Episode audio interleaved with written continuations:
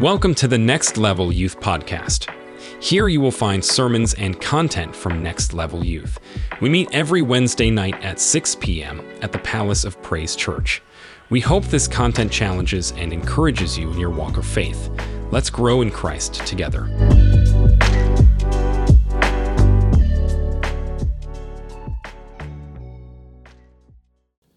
So, uh, a couple weeks ago at Guys Life Group, we normally start with like with a, like a pretty chill um, like break the ice question from like uh, what's your favorite pizza? That's an easy one. Or if you could um, run 100 miles an hour or fly 10 miles an hour which one would you do? Questions like that. Which one would you want to do? And it's definitely fly 10 miles an hour. Uh, anyway if you want to argue about it we can talk about it after service. Um, but but this night I looked at the boys and I said, Hey, um, how's school going? And what followed uh, was very interesting. I had, uh, I had no idea what I opened up, I had no idea what can of worms that was unleashed before me. And as I sat there and I listened to guys pour out their heart about their school and talk about their point of view um, I didn't know, I, I, came with a different plane that night, uh, and I didn't know that it was going to be me and Josh like diving into what they said. Um, and I, I'm not going to, you, you might be wondering, like, are you going to get into what they said? No. Um, you go to school, you know what happens in school, unless you're a homeschooler. Uh, and I'm sorry, uh, I guess you could go to some school in the metaverse and hang out with people. I don't know, but is that a thing? Nobody knows. All right. Um, and it, it wasn't what was said that bothered me. It, it wasn't. And I'm not calling these boys out, and they know that. They were there. We talked about it. I'm not here to bash anyone. Hear my heart, okay? It wasn't what they said that bothered me, it was the attitude of it. It was the perspective they had, it was the, the point of view. Um, and I'll do my best to at least describe at least what I was experiencing in the moment. Um, and boys, if you were there, you can come argue with me about it afterwards if you need to. I don't think they would. I sensed a lot of anxiousness, worry, concern, that they were just very troubled.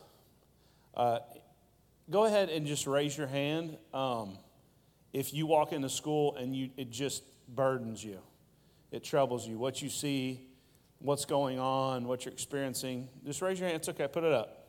Be ashamed of it. Just put it up there. You're like, you're baiting me. Not really, kind of, not really. Um, it's okay to be honest. Uh, but so as I listened, I, we got to this point, and those boys that were here can testify. And I just looked at them and I said, okay, that's enough. I've heard enough.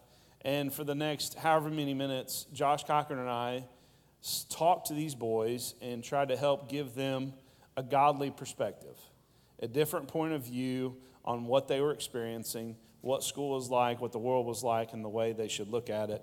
Uh, and if you know me, um, Denarius can testify to this because he's talked to me about it a lot. But if you get to know me, one of the things that I just crave is perspective. I love perspective. I love to gain points of view.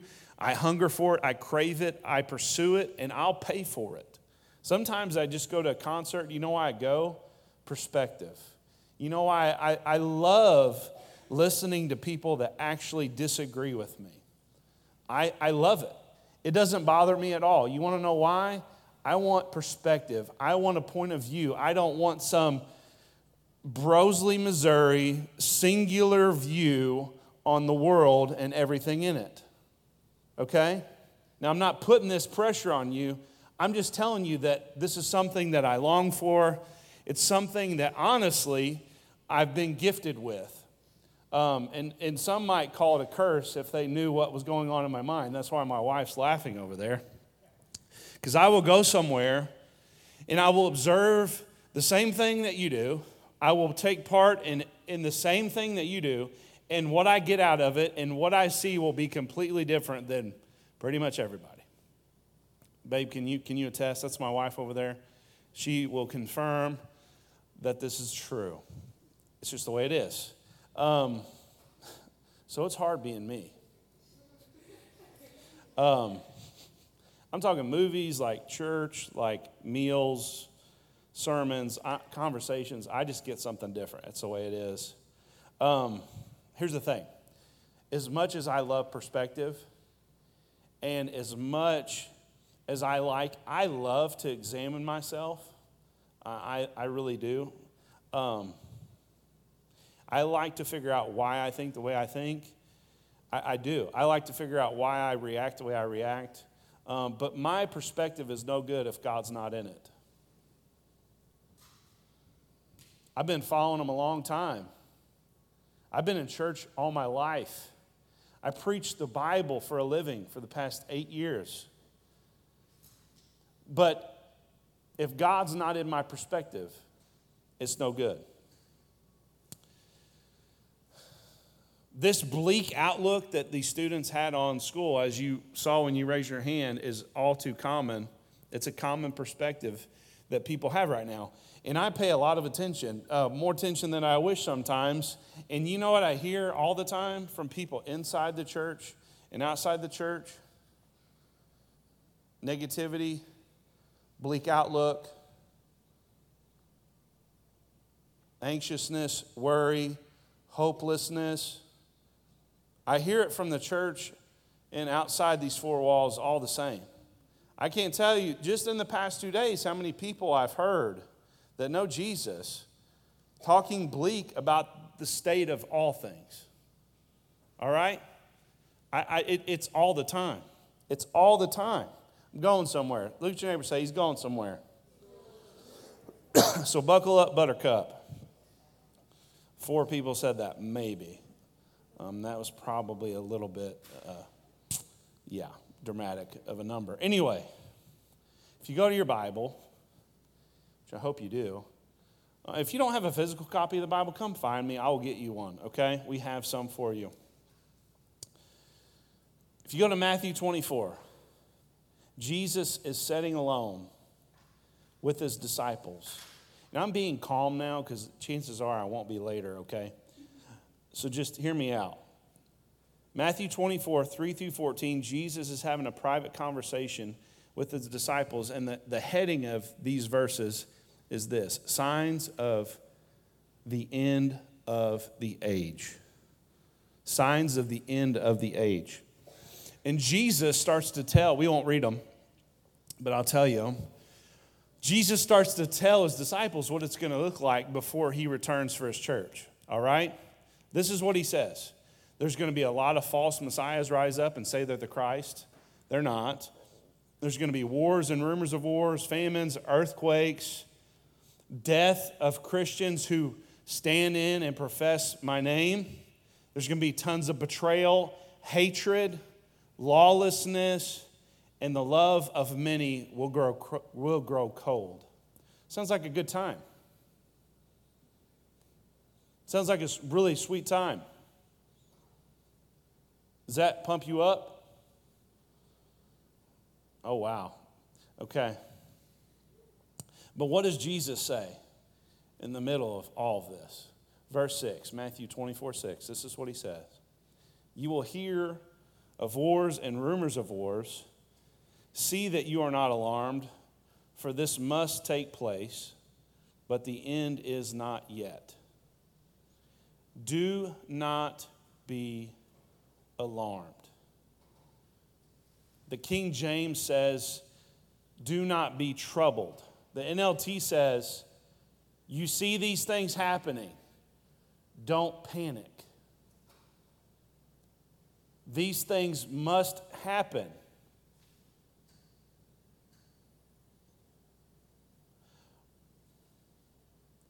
If you know this, and some of you didn't, and that's okay. It's okay if you've never read this before, but if you know this, why are you surprised?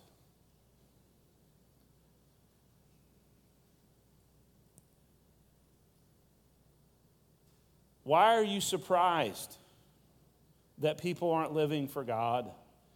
Why are you surprised that people hate each other? Why are you surprised by the division? Why are you surprised that it's 90 degrees on September 27th? Why? Why? This must take place. But don't be alarmed. Don't be troubled. Don't panic. But how many of you are panicking? And I'm sorry if your parents are panicking. I'm sorry. I'm sorry. They need a perspective change. And if you're panicking, if you're concerned, if you're troubled, you need a perspective change. And that's what Jesus is saying. He's saying, don't get so fixated on all this bad that you forget that I'm the boss. I'm allowing this to happen. I'm in charge. Chill. Was that the death, death of an iPhone that I just heard? Oh man, I was about. I've been praying for that. All, I've been fasting and praying for that. We got titanium on our phones now. Titanium's been around since 1910. Who cares? Who cares? I looked it up. I was so mad. iPhone's flexing. We got titanium on our phone. Who cares? It's been around since 1910. New technology. Whoa, so cool. Anyway, good grief. Get a grip, man. If you got an iPhone 15, you're, you're I, I'm praying for you. I'm praying for you. Holy Spirit restricted my tongue. Anyway, John 16, 33, I'm dragging my feet. I got to move. I have said these things. Jesus says, I've said these things that in me you may have peace. In the world, you will have tribulation. You're going to experience it for yourself. You're going to have hard times. You're going to see hard times in the world. But what? Take heart. I have overcome the world. You're going to have a hard time. Things are going to happen. It's going to be bad around you, perhaps, but take heart. Let me give you peace. Be full of courage. Be full of confidence. Be full of hope because of me. Be full of hope because what I afforded you on the cross. Victory over all these things you see take place. Jesus already conquered it all. And one day it'll be wiped clean. Jesus conquered all the things that trouble us, and because of him, we get to reap the benefits of his victory. That's what we get to do. Now,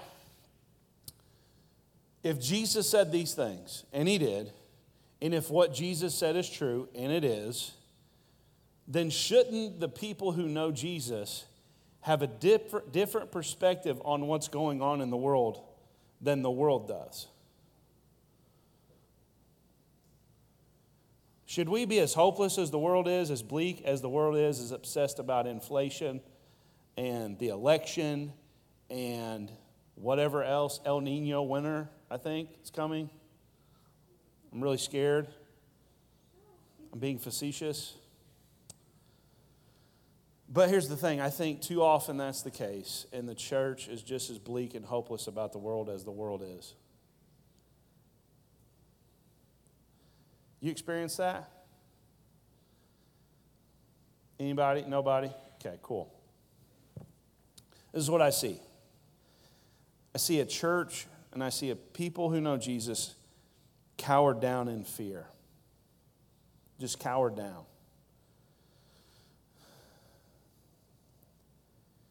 And the word that, that we'll focus on tonight, and this is where we're headed, is the word stand.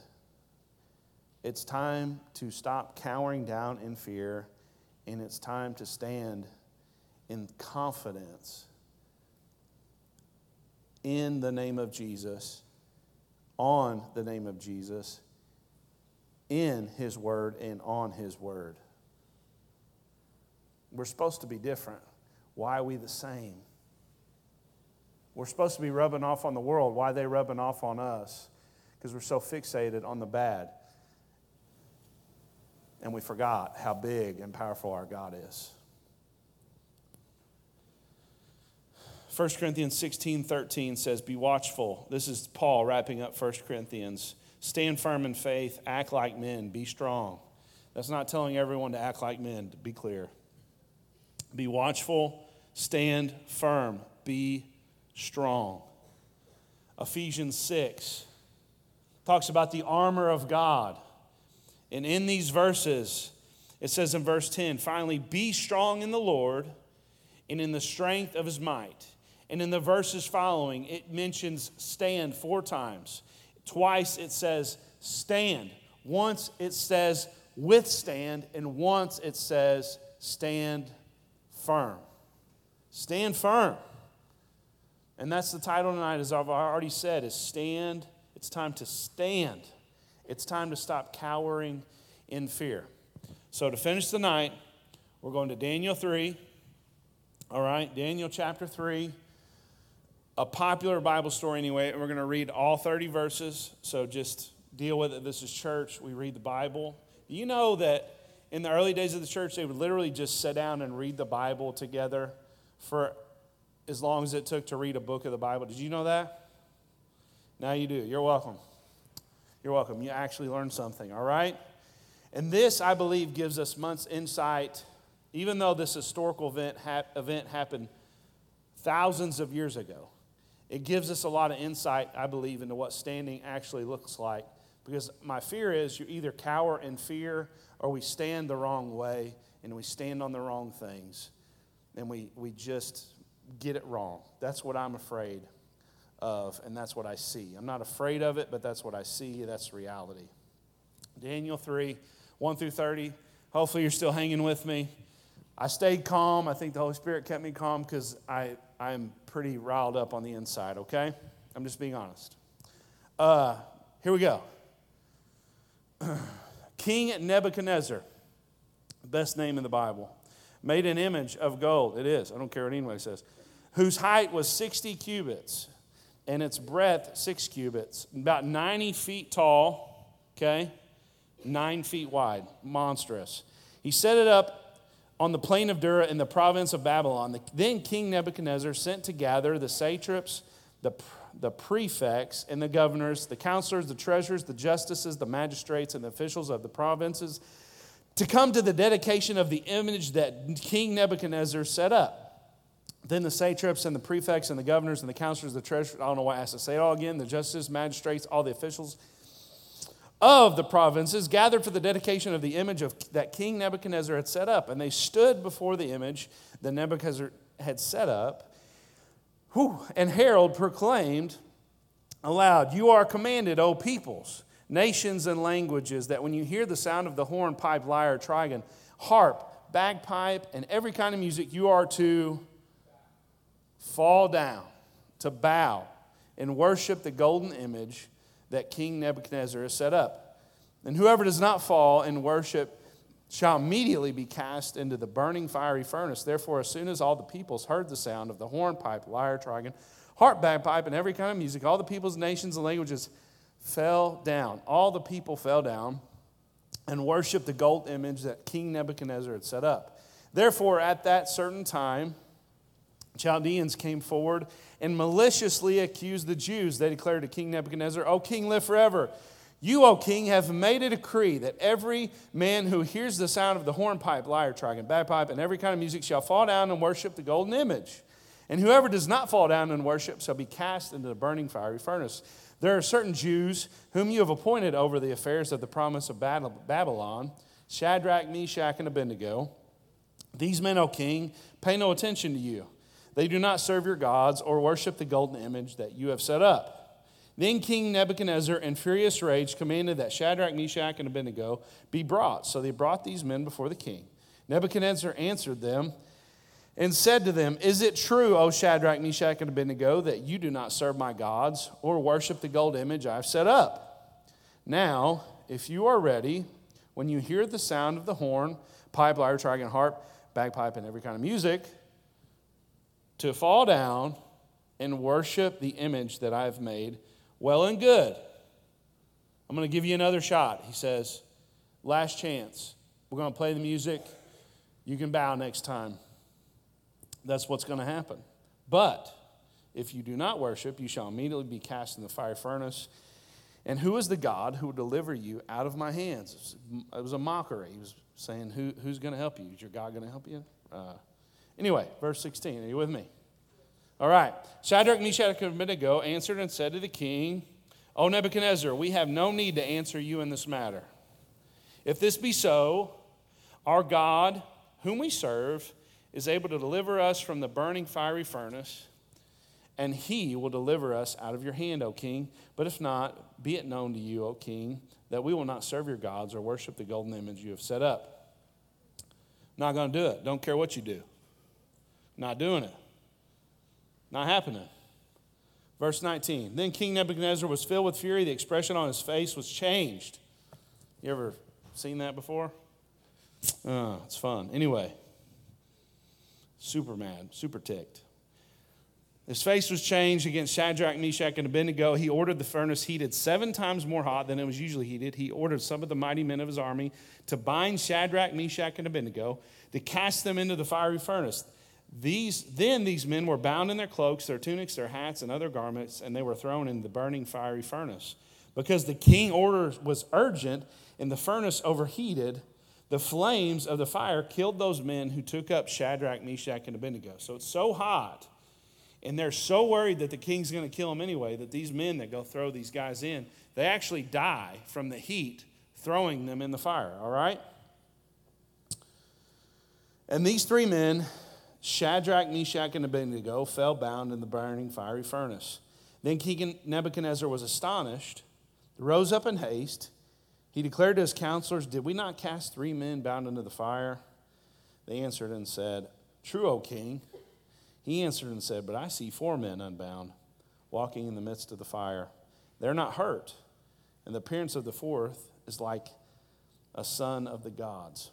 Then Nebuchadnezzar came near to the door to the, the burning fiery furnace and declared, Shadrach, Meshach, and Abednego, servants of the Most High God, come out and come here.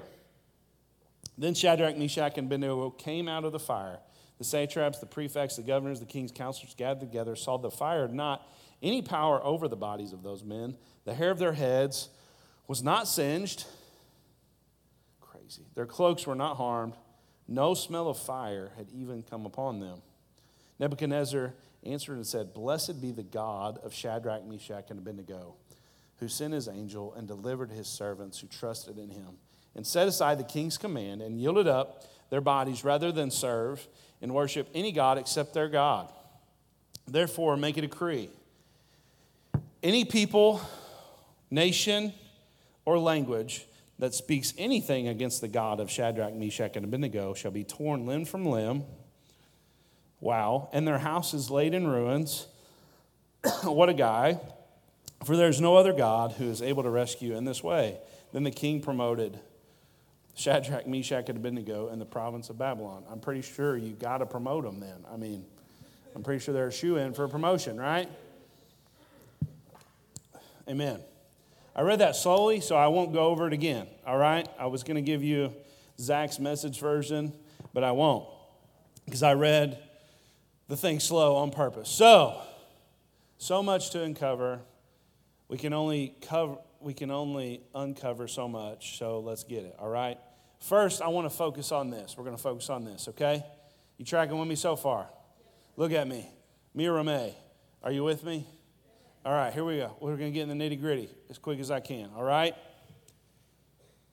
First, I want to focus on what they refused to do, okay? Because you read the story, you see what they did, you heard what they did, but what about what they refused to do? Maybe you saw it, maybe you didn't. Three things, all right? First thing we know they refused to bow down and worship this false idol. They refused because their allegiance was with the one true God. They stood, even though everyone else, even the Israelites who were with them in captivity in Babylon, even those people who should have known better, even they bowed. Even they. Only those three stood. They stood even though it had been just easier to bow and go on. Wouldn't that have been just easier? It would have been. They stood even though they knew what the repercussions would be. Nebuchadnezzar had he had him a little like reputation and I think he really liked to hurt people. Did you did you follow with us as we read? I think he liked to bring pain. I think he did. Anyway, sicko. They stood for the one true God and they didn't focus on standing against anyone. Notice, they didn't even stand against King Nebuchadnezzar. I'll explain. If you're like, what do you mean? I'll explain. Second thing, they refused to even defend God to the king. What did they say? We can learn from this. You're like, what are you trying to say? Just wait. In the ESV, it says, as we read, we don't need to answer you in this matter. NLT says, We don't need to defend ourselves before you, King. We're not doing it. Our allegiance is with the one true God. We don't need to defend ourselves in this matter. Third thing, and this kind of ties together, they didn't like call out anyone for bowing to these gods. Hear me out. I could imagine like being there, you're standing up, trying to take yourself there the music plays. It sounded terrible. I don't know what a trigon is, but it, I probably didn't sound good. Anyway, it probably sounded pretty good. I don't know. The music plays, and everybody bows. Even your home, even your homies from Israel that got captured with you, they bow too, right? And it's like the Bible doesn't say. It's important what it says, and it's important what it doesn't say. It doesn't say that they looked over at their homies. They stand up. What are you doing? It doesn't say, you idiot, stand up. They didn't go to the king calling him an idiot. They didn't go to the king saying, this idol's a bunch of bull, even though it wasn't a bull, from what I could tell. They didn't do that. They just refused to follow suit. They just refused to bow. So we brought that out. So, lessons for us, and this is where we wrap up the night. I'm going to try to be fast, and I'm going to try not to be angry. I'm gonna, if I get angry, it's because I care. It's because I, I, really do. I care. Um, and I'm going to try to clarify myself as much as I can because I, you can easily, what I'm about to say can be twisted, and you can try to make it me say what I didn't say. So, hear me out, okay? Please. What can we learn? today from something that happened thousands of years ago, what can we apply now? That was then, this is now, but we can apply these things. First thing I want to bring out to you, all right? We don't need to cower in fear like the world, we need to stand. Okay? We don't need to bow and serve the same idols and worship the same things that the world does. We need to stand and we need to worship the one true God. But as we stand, we have to understand this. We are standing for a person. We're standing for a person, all right? We, when we stand and we refuse to be like everyone else and we refuse to live like everyone else, when we do that, when we refuse to bow to the idols of this culture and of this world, when we do that, we're standing for our God, the one true God who is our Father and wants to be our friend. We're not standing up for just good morals. We're not just making a stand for good rules. We're not just making a stand for a better way of life. We're not just making a stand to make people transform their behavior. We are making a stand for the one who will transform our heart which will change our behavior. And those two things are not the same.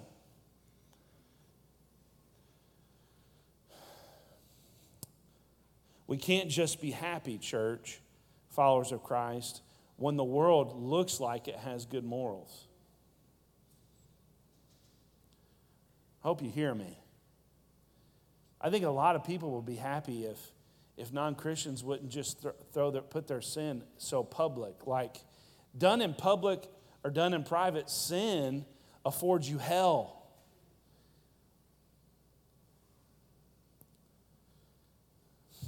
We should only be happy, and happy is such a flippant term, and I, am careful to say it. We should only be satisfied when people are going to heaven. Good morals never saved anyone. Ask the Pharisees how that's going. Ask them. You can't, they're in hell. Matthew 23, go read it. Go read it and see what it's like when someone tries to transform themselves from the inside out. And the gospel is you come and you know a person, and that person is Jesus. And he comes and he washes you clean of your sin of the past, and then he places his spirit on the inside of you, and he transforms you from the inside out.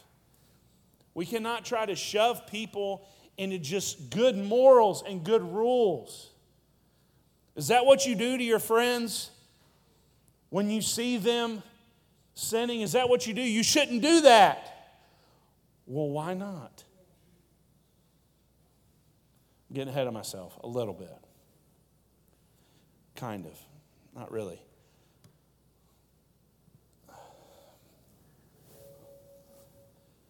We, as Christians, there are things to stand against, and we do, and I'll get there. Hear me out. But we should be known more for what we stand for instead of just what we stand against. Did you hear me? We stand for a person, we stand for what he says. It's not our opinion, it's him. And when you go out on a limb and you take a stand against sin, please be careful and please think about what you're doing. Not that there are things we shouldn't stand against. Please hear me out. Don't get it twisted. But we can't stand against certain types of marriages, but then bat an eye at divorce. Do I need to say that again? I won't. I'm going to say it one time. You start talking about marriage, people really quiet down. I've experienced it before.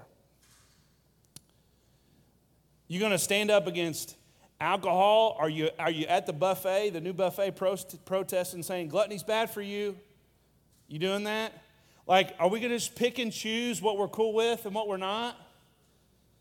We stand for a person and we stand against everything he says, and we don't stand against it to stand against it. We stand for someone who says what is right and wrong. Don't get it twisted. These are two different ways of life, they're not the same. You know what I want to know? I want to know what he says is right and what he says is wrong, and I don't really care what anybody else says. Why would I?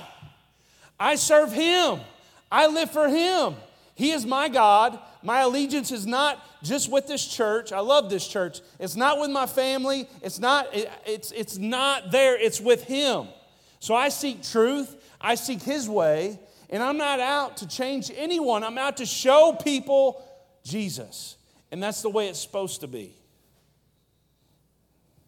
Don't get it twisted. Because why would anyone stand for someone they don't know? We look at our friends and say, hey, you should, you should stop having sex. And that's good. That's great. And it's true. But what about when that's fueled by a person? What about when that's fueled by heart transformation? What about when that's fueled by Jesus? It changes things. If you didn't know God and if you don't know God, then why would you care what He says? And why would you care what's right, or wrong in His eyes if you don't know Him? Why wouldn't you just indulge? Why wouldn't you just do what you wanted to do? Why wouldn't you just look at porn all the time? Why not?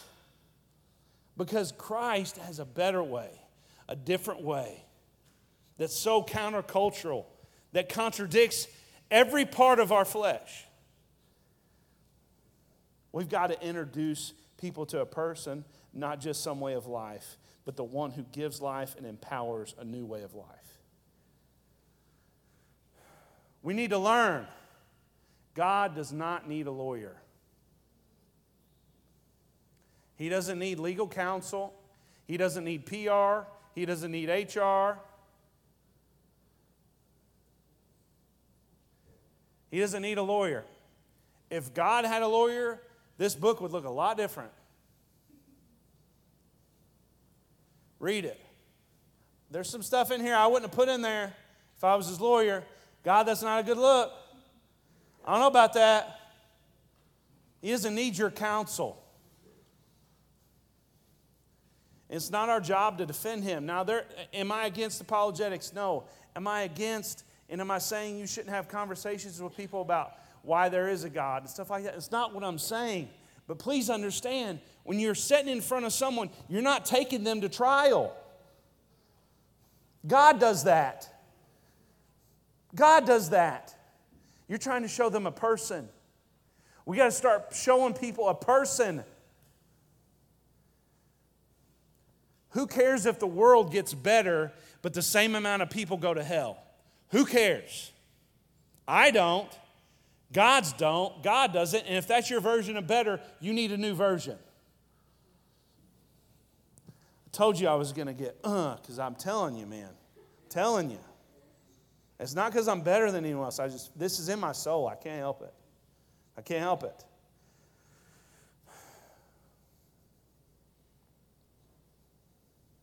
Moving on. You ever just feel like you're alone?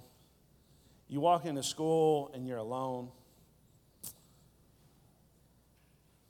Elijah, we talked about this a couple weeks ago, I think. Elijah, fire falls on Mount Carmel, Tommy. Mount Carmel. I love you, Tommy. He says caramel, he's weird. Fire falls, slaughters prophets. Read it. Don't have time. I'm not God's PR.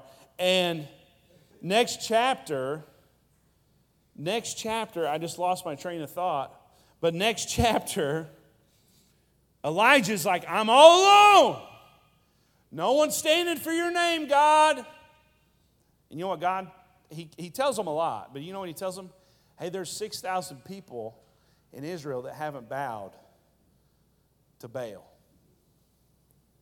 You feel like you're alone, but you're not. We need each other. Luckily, Shadrach, Meshach, and Abednego, they were homies. They were on the same page. They were friends with God, friends with each other. They had each other. But even then, here's what's so cool they weren't alone. There was a fourth in the fire. And many people believe that fourth was Jesus Christ the Son of God for good reason. But even when, here's the thing about the story, okay? We understand. Jesus showed up, they were delivered, they were promoted, everything was good. Then you go to Acts 7, one of the heavier stories in the Bible, and you see Stephen standing up preaching the word, anger stirred, just like this story. Anger. Go read it. Stone Stephen to death, throw rocks till he dies. And you might say, Stephen was all alone. No, go read the story. He looks up, and who's there? Jesus is there. He looks up in the heavens and sees Jesus, and he says, Forgive them. They don't know what they're doing. Even when it felt like he was alone and other people thought he was alone, they couldn't see him. They couldn't see Jesus. Not from what I can tell, but Stephen did. Even when, and that's the faith. Shadrach, Meshach, and Abednego, they said, even if our God can, but even if. Stephen said, My God could stop you, but even if. He didn't say it out of his mouth, but his actions portrayed that. In closing, and then we're going to break into groups quickly and pray for one another, okay?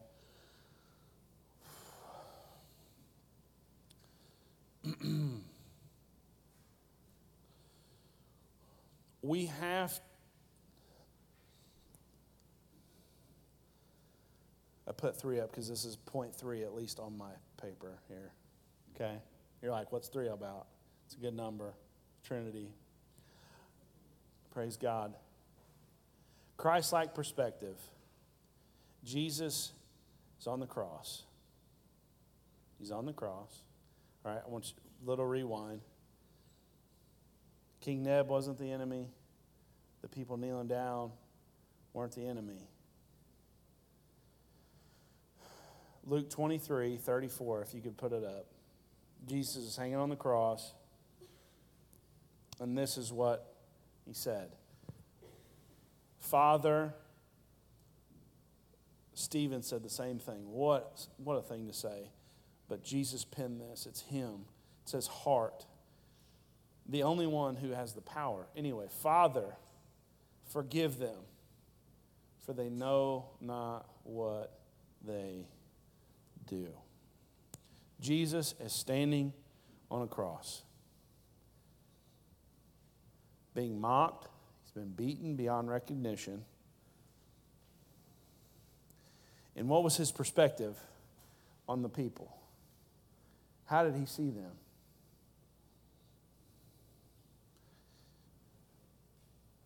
Did he call them out? Did he belittle them? Did he say, One day if you don't accept me, I'll get you? Father, oh, uh, Father, they don't know what they're doing. I'm making a way for them to be forgiven. I want these people to know you. Forgive them, Father. You might sit here, and I've said this before, but you might sit here and say, I wasn't even there. You were there. You put him on the cross just like everyone else did. You were there. You weren't in physical attendance, but your sin was there. Look at me. Your sin was there. Your sin was there, and He took care of it. If you know Him, Jesus said, I am the way, the truth, and the life. No one comes to the Father except through me. Jesus lived a certain way, Christians live a certain way, but it's all about Jesus. He is the way to new life. He is the one who says what is right and what is wrong. This is about the one true God who is a person that can be personally known and experienced, and that's who we stand for.